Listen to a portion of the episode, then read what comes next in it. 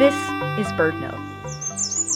For many species of birds, scientists know more about the males than the females. And that's a problem when making a conservation plan for a species that maps out which habitats to protect.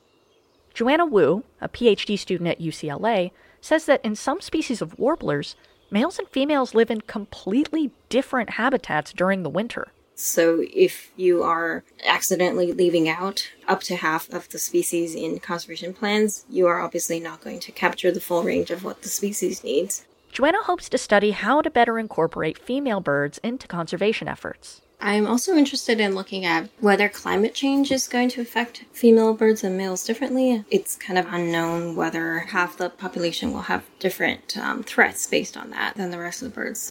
It takes very close observation to figure out differences in female and male habitat use. These questions are worth pursuing because they could tell us how to support female birds and ensure that the whole species is protected, Joanna says. I hope to bring these questions more to the forefront so they can continue to be investigated scientifically, um, in the birding world, everywhere. Learn more about efforts to better understand female bird ecology on our website, birdnote.org. I'm Ariana Remmel. Want more BirdNote sounds, images, and stories delivered straight to your inbox? Subscribe to our weekly newsletter for a preview of the week's shows, stories, and stunning photos every Friday morning. Visit birdnote.org to sign up today. Join BirdNote on Wednesday, March 27th for a captivating conversation about the power of photography.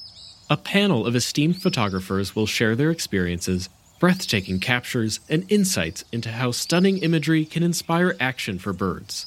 Plus, stick around to hear the winners of BirdNote's 19th birthday photo contest.